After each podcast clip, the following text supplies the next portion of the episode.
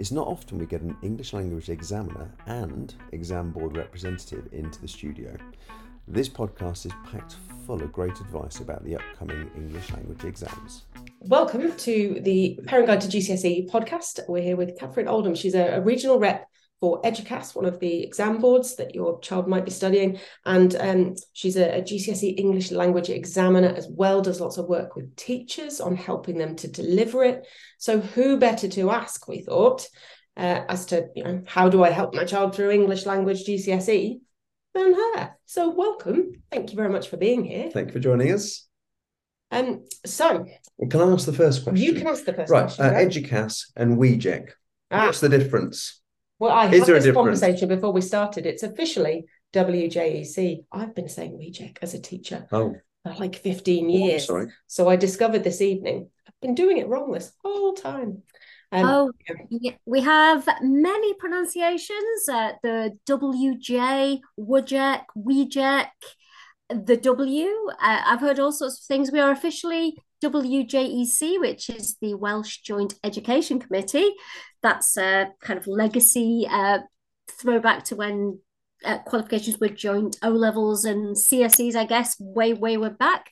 Um, but Eduqas is the English part of the WJEC. So WJEC is the, is the company. We're based in Cardiff, but actually, when um, the government last reformed qualifications, the Welsh government and the English government split slightly on what they wanted in terms of GCSE and A levels. So in Wales, they still have GCSEs that are graded uh, A star to G. And their A levels are still split into A, S, and A2. Whereas in England, the government obviously wanted 9 1 GCSEs grading, and they wanted the A level to be a, a, a linear two year course. So, what we had to do is produce a completely separate brand name for England, which we used Eduqas, uh, which is to denote that those exams are regulated for Ofqual for use in England for the general qualifications that the that is the uh, GCSEs and the A levels that we provide simply for England. There are still WJ qualification WJEC qualifications for students in Wales, and they're slightly different in most cases. Excellent. So, yes, what basically what you're saying is you've got a better education system in Wales than we have in England. However, it is what it is. I, love the AS A2 setup. I think it worked, but yes. you know. Um, but yes, that's that's good because we do we get quite a few questions about that because they'll get a printout from school and it'll say WJEC and then they'll only be able to find Eduqas online and it'll all get very confusing. I thoroughly enjoy the fact that every year when I input all the dates for the exam thing, we make a little uh, personalized exam timetable generator for our members. And, uh, and I have to put in all the exams for Eduqas and all the exams for WJC. I wish they could just agree, but hey. right, well, there you go. I, I mean, I've learned something already this podcast, so that's, that's the way forwards.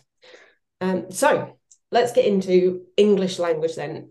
I guess we'll start with the really big one and then we, we can delve into some nitty gritty as we go along. But the really big one that we get asked is how on earth do I revise for English language GCSE?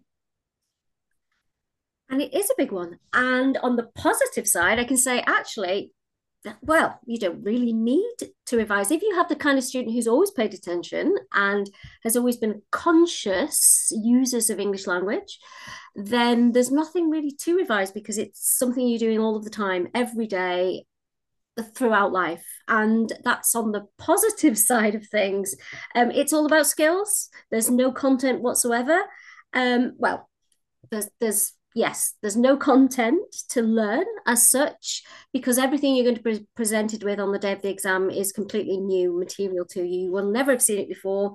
Um, and so the most important thing that, that you need to be doing is be receptive on the day to the fact that you're going to see something you've never seen before and have the skills to work through that material to show that you fully understand the how the what and the why of that that material that you're dealing with on the day. So i see it as a positive actually that you can't really revise. And if you haven't really been doing what you're supposed to have been doing for the last well not only the last two years of gcse but actually throughout life if you haven't been reading and conscious writers then um then you are going to be struggling because there's very there's nothing you can cram at the end. It's it's way too late to revise. Um, so I see it as a positive. Some some may not see it as quite so positive. Uh, what what is positive is that that because of all of the exam boards, the papers are split into reading and writing sections, and everything that you do in the reading feeds into the writing. The phrase I always use is read as a writer and write as a reader. So every time you're reading something, you should be thinking about how you could use that in your writing.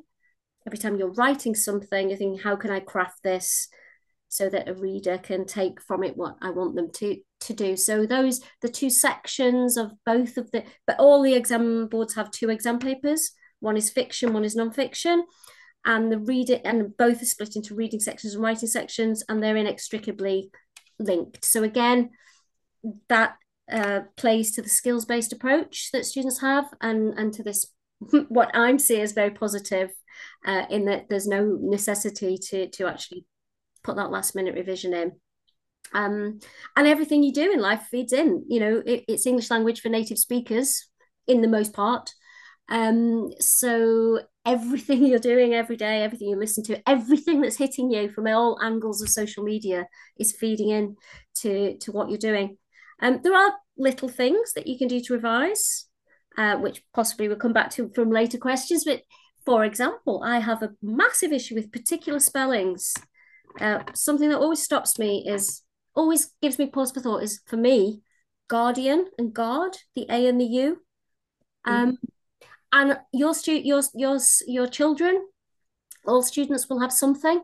You know, the att- attendance, attendance, the ends and the mm. ants, and the separate, separate or ne- necessary i'll come back to you know single and double letters in a word the, there are things that they'll always um, each student will have their own little thing and coming up with little tricks and techniques for remembering yeah. those things that are going to throw you i think again it's not necessarily re- it's not revision as such but it's just little tricks useful little bits i mean we we do things like um, it's always useful to stay separate from a rat because then I remember that it's the two A's. We've done a um, a spag tips booklet with lots of those little tips and tricks with the common words, yeah.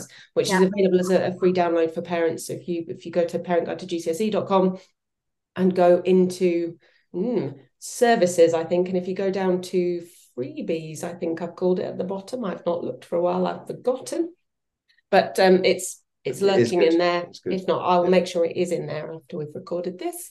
Um, but but yeah, absolutely, it's uh, it's the thing that you you see over and over from students and, and adults. We all have, mm. as you said, those little hang-ups. Like I can't write it without going Wednesday in my head. That's just how I do it. Yeah. well, I, I've, I've now got um so with it with guard guard guardian the the Under Armour brand has helped me no end. Excellent. I like that. And and that's one yeah. that appeals to me. But I used to get my students. I, I was an English teacher for, for many years, and uh, they all know necessary, don't they? It's necessary for a shirt to have one collar and what is it? Uh, nece- one collar and two. Oh. No, sorry, one collar and two sleeves. Yeah. That's that's it. Or coffee uh, to have I, I can't remember that one. Uh, so I used to get my students to come up with their own for, for particular single and double letter problem ones that they have. So uh, beginning is a, is a big one. In the beginning, one of my students came up with in the beginning, there was one God and two nuns which another student then took forward to say one god and two ninjas, which which was quite. it's um, not a version I've heard, but I like it. Yeah. If it works for you, uh, we do actually just uh, more serious note, perhaps. Eduqas, we have uh, knowledge organisers for English language. Yes, and I love your knowledge organisers. Yeah, we have them. them. for every subject, mm. but for English English language, we actually have them, which is quite unusual. As you said, there aren't many specific revision things for English language. We do have them, and they focus on proofing, proofreading, and they focus on the particular skills for transactional writing and particular skills for for reading. So skimming, scanning, locating materials, and all of those skills necessary for for the English language exams. Indeed. And we will pop a link in the show notes and, and along as we post this on Facebook as well, so that people can find that because they really are brilliant. And um, yeah, they they make a lot of sense and they just it's all the little bits and bobs that have just all come together to make it mm-hmm. nice and easy. Yes. I mean, it, it comes back to the, obviously if, if you're year 11 and you've got six weeks until the first exam, something, something like, like, that, that. Um, there's not a huge amount you can do. I, I, I, mean, is it down to technique at this stage? You you've got to be aware of what's on the paper. Obviously, it's going to be a new it's going to be a new question. You've never come across it before, but the actual the setup of the paper is always the same, isn't it? It's the same questions. It's in the same order, whether it's the reading or the writing. And it's being aware of how long you've got for each section. And I guess it's what the examiner is looking for to some extent. It's a bit like, um, you know, when you take your driving test, they're going to be looking to get you to tick off these particular skills, regardless of what route they take you on. So, yeah. But yeah. for the year 10s listening, or parents of year 10s mm-hmm. listening, it's about reading. Um, what's the quote about, or the, uh, turning up to the gym, having. Uh, turning up to a um, a weightlifting competition without having ever, having ever been to the gym. Yes. And that's yeah, basically uh, the message being do some reading uh, constantly. Well, not yeah. constantly. Make sure you're reading every week, whether it's a book, whether it's a newspaper article, whether it's online or, or physical book. Uh, it does not matter. But um, yeah, a lot of students don't do that. Yeah. So, any tips for parents who perhaps have a more reluctant reader? We we have twins, and one of them you couldn't you had to physically separate him from a book if you wanted to do anything. Um, but the other one just is not the least bit interested. And the only thing we could ever really get him to read was sports biographies. But it took ages to discover that that was a thing that he would do. So, any stealth tips? Okay, big question. Um, they don't have to be reading books. Anything that they read is is able to teach them the skills of skimming, of scanning, of locating evidence, of, of inferring attitudes from the reader. Um, so the thing to do with those students is, as you said, recognize what they are interested in and get them to practice those skills in a subtle way, not by uh, identifying assessment objectives and talking about English language specific terminology, but asking them, what's this writer trying to tell us about you know Frank Lampard or whoever Steven Gerrard, whoever it happens to be, and how many different aspects of Frank's character can you work out from reading this particular passage, and what evidence is there that Frank can motivate the players in the changing room at half time and and using whatever aspect of reading that they are interested in? And in fact it doesn't just have to be reading. Everything they watch on TV or on social media channels they should be applying the same skills. Why has that producer of Love Island chosen to include that detail about that character? What particular aspect of Fred or Joe or Jamie are we supposed to like or dislike because that particular detail has been given to us as, as viewers? Um, there's a lot to be, you know, the, and have the and the discussions around everything they're watching, and it, yeah, so not just particularly for, for the writing sections of, of English language, and again, all examples have very similar writing sections. As parents, you can do lots here because what children tend to do in their writing, I see this all the time at examiners, they're very general. For example, last year we had a lovely question that asked them to write about things that meant the most to them. And a number of children chose music Uh, music means loads to me. You can plug in your earphones, you can listen to music when you're doing your work, you can listen to music when you're running. Music, music makes you feel good, music makes you feel bad. But, and I can honestly say this having marked hundreds of exam papers, not a single one of the students who wrote about music and how meaningful it was to them gave me a specific example of a, a band, an artist, a track, a lyric, a genre, even. So, as parents, you can push them to be more specific. So tell me more about that. We had a lovely question a couple of years ago. It was writing tattoos. You know, should we have tattoos? What are the positives or the negatives of, of tattoos? Well, lots of generic stuff. Don't have a tattoo when you're 30 and wrinkled. You know, they'll look dreadful. Don't do that. Uh, but but no real specific details about actual celebs who have tattoos, the good for the good or the bad that those tattoos might do. Just uh, the point I'm trying to make is is ha- the more specific they are in in what they write about the more they bring it to life and make it feel authentic and real and give examples um, the better. So as parents that's something we could be doing all of the time with just just discussions. What what you know what did you see on that's what was happening on that youtube clip you were watching before? Who was it? Oh why did he do that? What was you know the, the real detail that makes them move beyond the generic and makes them uh, stand out and tell some, tell us something that fleshes things out.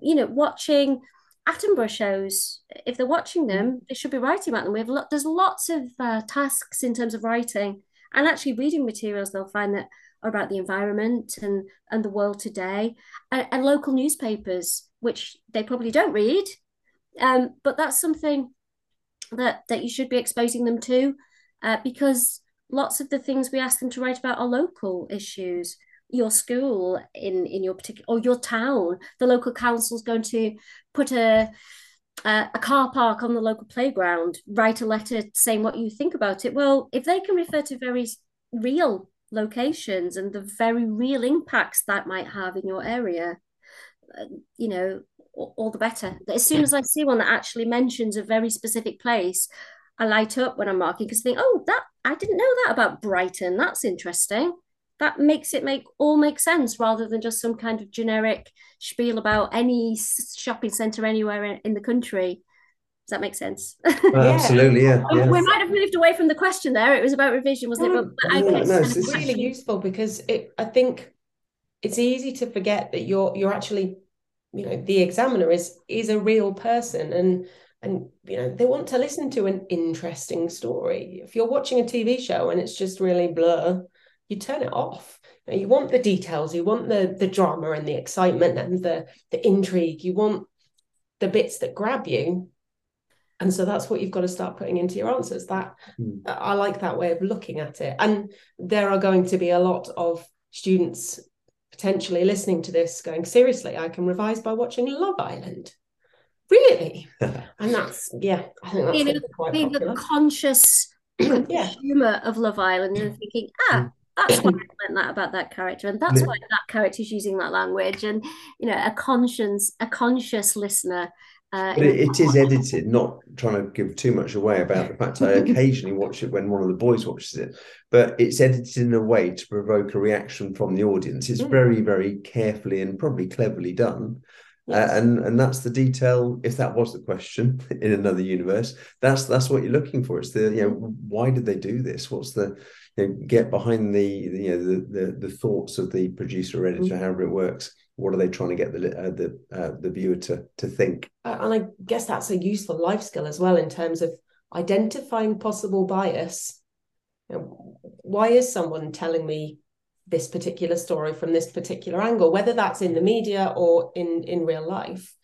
Figuring out where someone else is coming from yeah and and that's if we just step back a bit that's what english language is all about isn't it? It's about being conscious users and and receptors of of english language and exam technique will take you so far but ultimately certainly with our exam board we want students to show i understand this and i understand why a writer is is taking me this direction. Um, i didn't i don't think i really addressed that idea of exam technique but obviously you know timing is is you know where students underperform it's often because timing they've got that wrong. And you know you would hope by this stage in year 11 that they've had enough practice that they know oh this question and, and this is our exam board specific if this question is worth 10 marks. I have 10 minutes mm. to write. And that's what's that's quite nice about our example that, that that's the way it works. 10 marks 10 minutes 10 marks 10 minutes. So in terms of prep you know um time management makes it quite easy easy to to handle. Um, so you'd hope, and and the other thing, of course, with the exam prep is the focus on the keywords in the question. And uh, some one of the questions you asked me, Paul, was what what should they do? How much time should they take before they put pen to paper? And what they need to do is read that question, each question twice, highlight the keyword in the question. That's the focus of the question. Um, and then as they're preparing to write, they should be highlighting the quotations that they're going to use in support mm. of their answers for the for the reading questions. That's really the exam exam technique. Yeah. So as they turn the paper over, do you suggest a full read? Well, yeah, uh, a skim through. It's not a read through, a skim through, just to they understand exactly where the last question is, where the first question is. I mean, they will be aware about what marks are allocated to each mm-hmm. question or each section. Generally, that never changes. So well, for the majority of students, yes, I would suggest a quick read through. But ha- having said that, we have our particular papers set up so that students don't have to do that. If they've got particular problems with stamina, be that writing stamina or reading, uh, sorry, reading stamina or writing stamina, and they're likely to run out of time, the questions are staged so that actually they can deal with each question one at a time. So we have uh, its section. So it will say read lines one to 10 and answer this question. The question will there. So actually the first thing students should do, and this is what we call our our relaxation method at the start of the exam is actually have a pen and ruler, pencil and ruler, and draw a line under the section of text that each question relates to.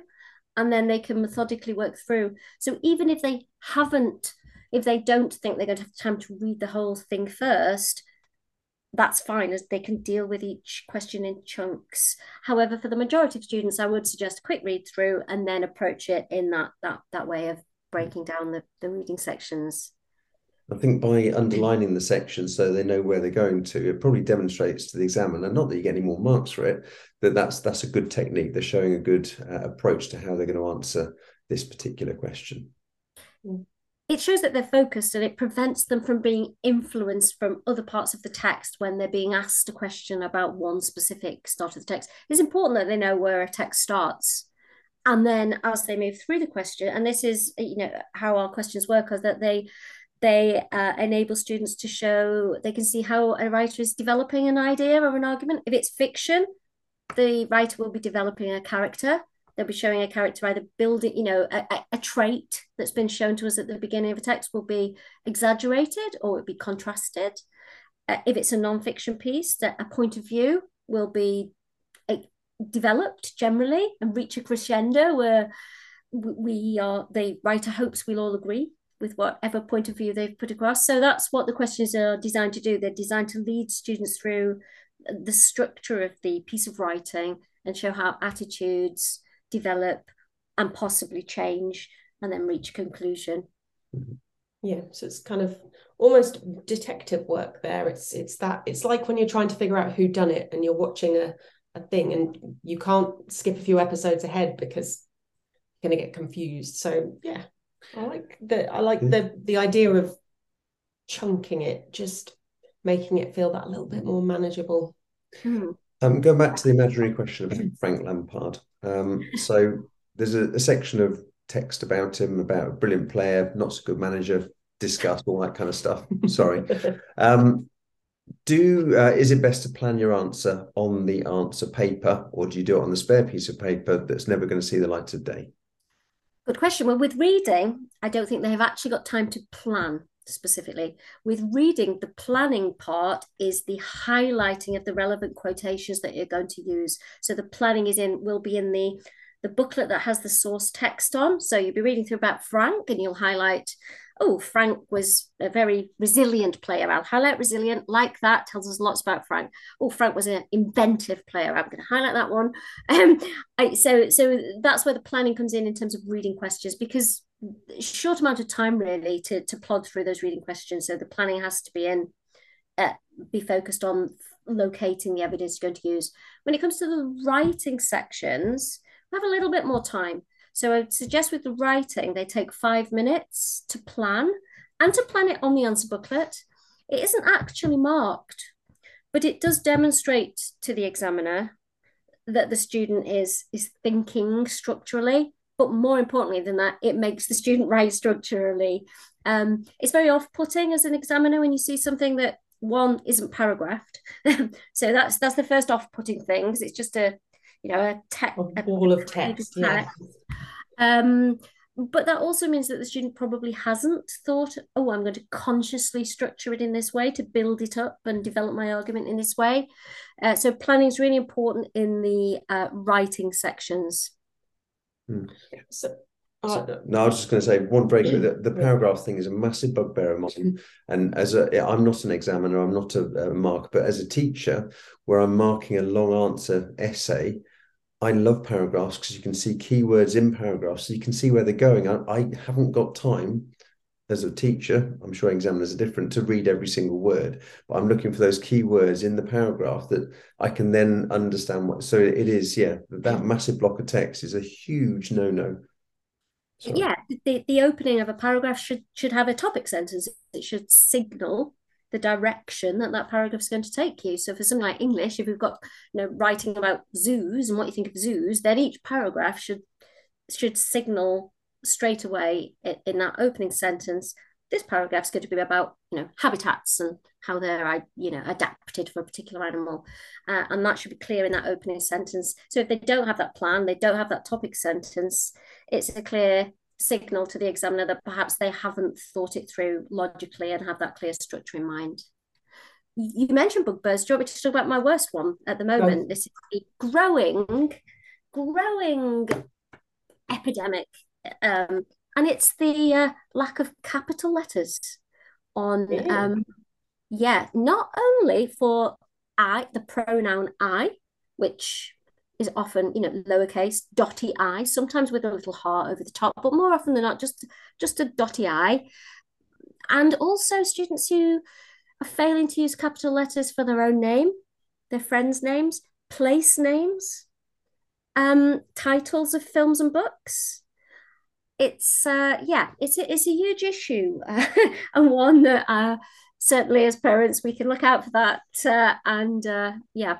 And how much to blame do you think social media is for that? Just for sending messages, text messages, because DMs, whatever. Nobody automatic, nobody deliberately when you're sending a text capitalizes the I in in the word I because it does it for you automatically. So you just type away and you just put I blah blah blah and it does it for you.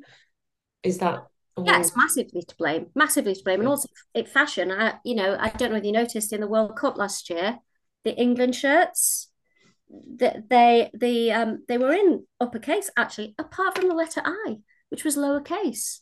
Um, there's yeah, it was it was just uh, ridiculous. But also, I went past a restaurant today, local to me, Bridge sixty three or something, lowercase, no capital letter B. What what so, it's, it's, a, it's a big deal. It, it does cause a problem sometimes. It's, if they're writing a review, which they did recently, if you as an examiner don't recognize the title of the film or the TV show or the book they're writing about, mm-hmm. and it's lowercase, you, it, you read it as part of the, the, the, the prose and you don't recognize it as, as mm-hmm. such. So mm-hmm. It's a big deal. some, some red flags right there. If an examiner says that, Indeed. Anyone listening, please. yeah. Capital letters, yeah. S- stop it, please stop it. It's a big, it's a big deal. That's that's my biggest, uh, biggest bug bugbear. And my next one, uh, silly, implausible statistics. When they put those in the writing, like ninety-seven percent of the world's oceans are covered with rubbish. Right. Wow. Yeah.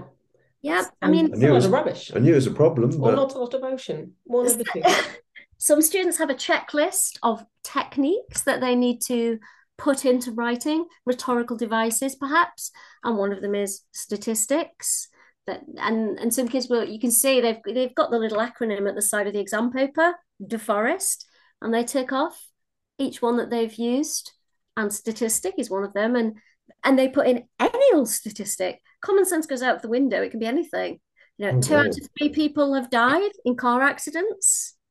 Wow. How many, sorry? Two out of three. Oh, wow. Yeah. yeah. These are all real statistics that I've read in student exam responses and wow. they're not convincing. Yeah. you know? No, no, I, I can imagine they're not. But I, I think that feeds back into your um it's it's not about reading uh, novels and stuff. It's about just knowing general knowledge. It's about knowing the news, about knowing mm you know, with car accidents, most of them aren't serious, and you know, it's just a, a bit of bent metal, for and example. I promise as an ex-maths teacher that we spend quite a lot of time on percentages and and out ofs and but things, they, fractions. I'm sure they, you know, they, they've represented it properly. They just don't know what they're talking about, and they thought I've got to put it in, so I oh. will the, yeah. the, kind of the content goes out the window and they think oh exam exam I got to press the examiner. If i put a statistic in that's going to sound good. That sounds like real writers do. Well they do but real writers use real statistics. They don't just pluck something out and say 97% of the ocean is covered in rubbish. Um so yeah be a bit a bit more common. And actually the better thing to do there is not to use made up statistics but use real examples. You know when i was walking down my high street last week I had to pick up five five or six bottles from the side of the road, put them in the bin because of it. You know, just use yeah. things that are more kind of real to your own experience rather than plucking these mm. things so that statistics, the five or six bottles in one 10 minute journey is a statistic.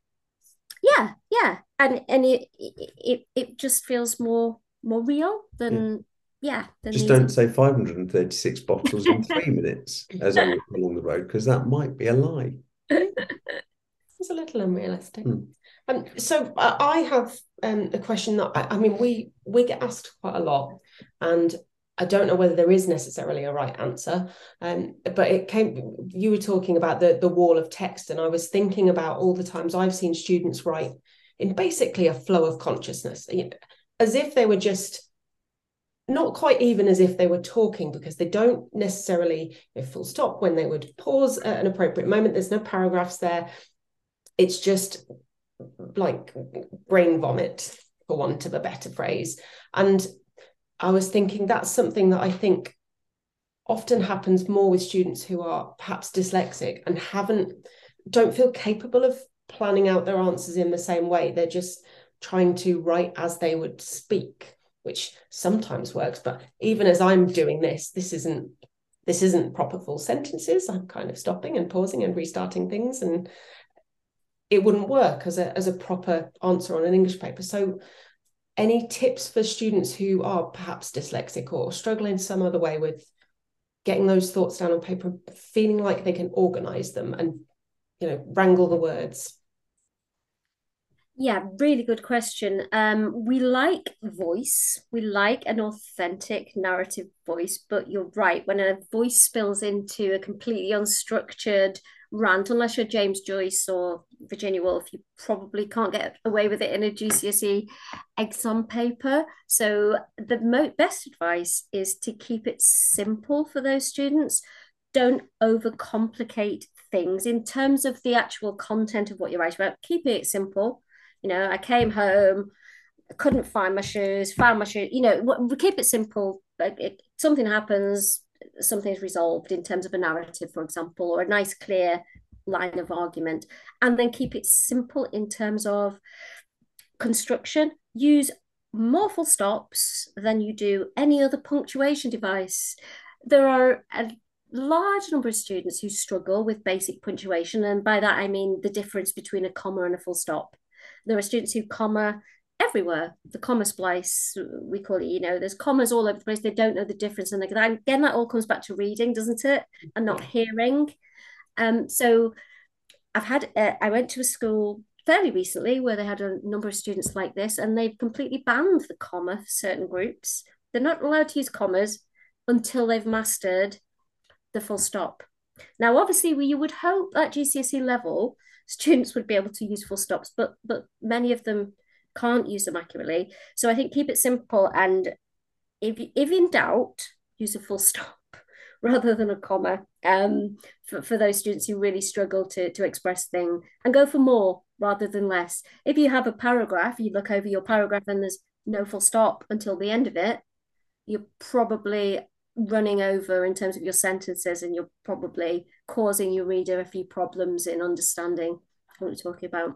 Mm. So I guess if you're you're almost writing down your inner voice imagine that you're explaining whatever it is you're explaining to your nan or your baby brother or someone who you would really simplify things for because that that helps you to keep it really simple keep it really short easy Full sentences stop. making sure i'm clear rather than the ramble or the rant you would do to your mum or your best mate or whatever about the drama that happened at school today, because that, that could go on for a while. Can you tell we have a daughter? Yes. um, yeah. So just, uh, I think that's nice, easy kind of advice to follow. Just keep it nice and simple and, and voice is okay. Just voice, voice is great. And actually for, for students hoping to elevate their writing, that sense of narrative voice and having a really engaging sense of self. Or if they're not comfortable with self, they can become a persona. Um, that also works, particularly for really good writers.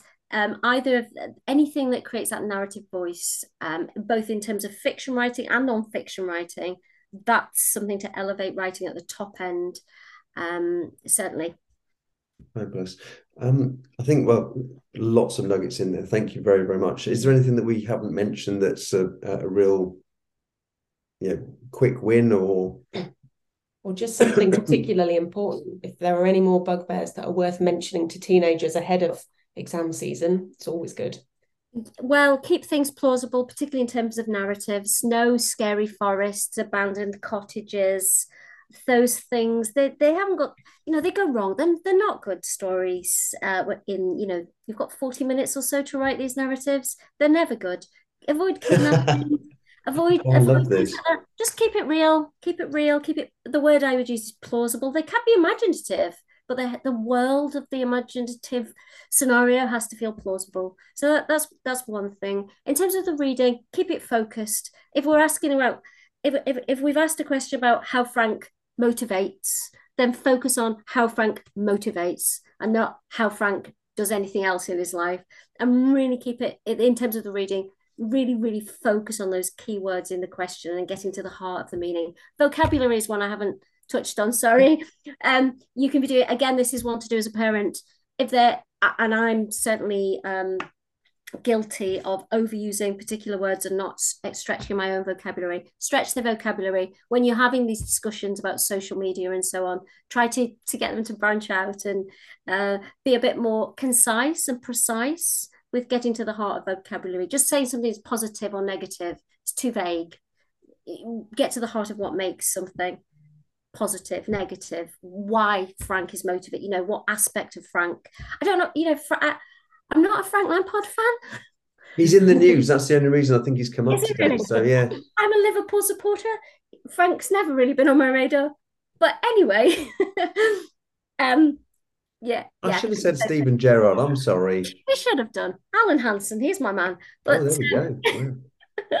throwback. But yeah, keep it focused um, and uh, really kind of track through that text and tell the examiner that you understand why the writer has done what they've done to make you feel a particular way. Fabulous. Yeah. Good good yeah. place to finish. Any other? So there's that's there's so much good stuff in yeah. there and some real reassurance, I think, for both parents and for students that whilst you know you it's not a subject where it's here memorize all of this content and cram all of that in your brain alongside all the other subjects that you're revising it's it's a skills thing and it's communication which is you know, we've all heard the argument from students, when am I ever going to use this again? Well, with English language, that's a very, very obvious um, always. Mm. So yeah, there's, Every there's day. building those skills is something that's that's only ever going to benefit you. And and there have been lots of ways we've we've talked about that that students can do that. So yeah, I think that's that's going to help out a lot of parents and a lot of students. Thank you so Thank so, so much. much. Okay, lovely to talk to you. Thanks for listening to the Parent Guide to Education podcast. Please favourite or follow us on your preferred podcast app to ensure you get notified as each episode is released. We'd also be grateful if you could leave us a great review or rating. See you on the next episode.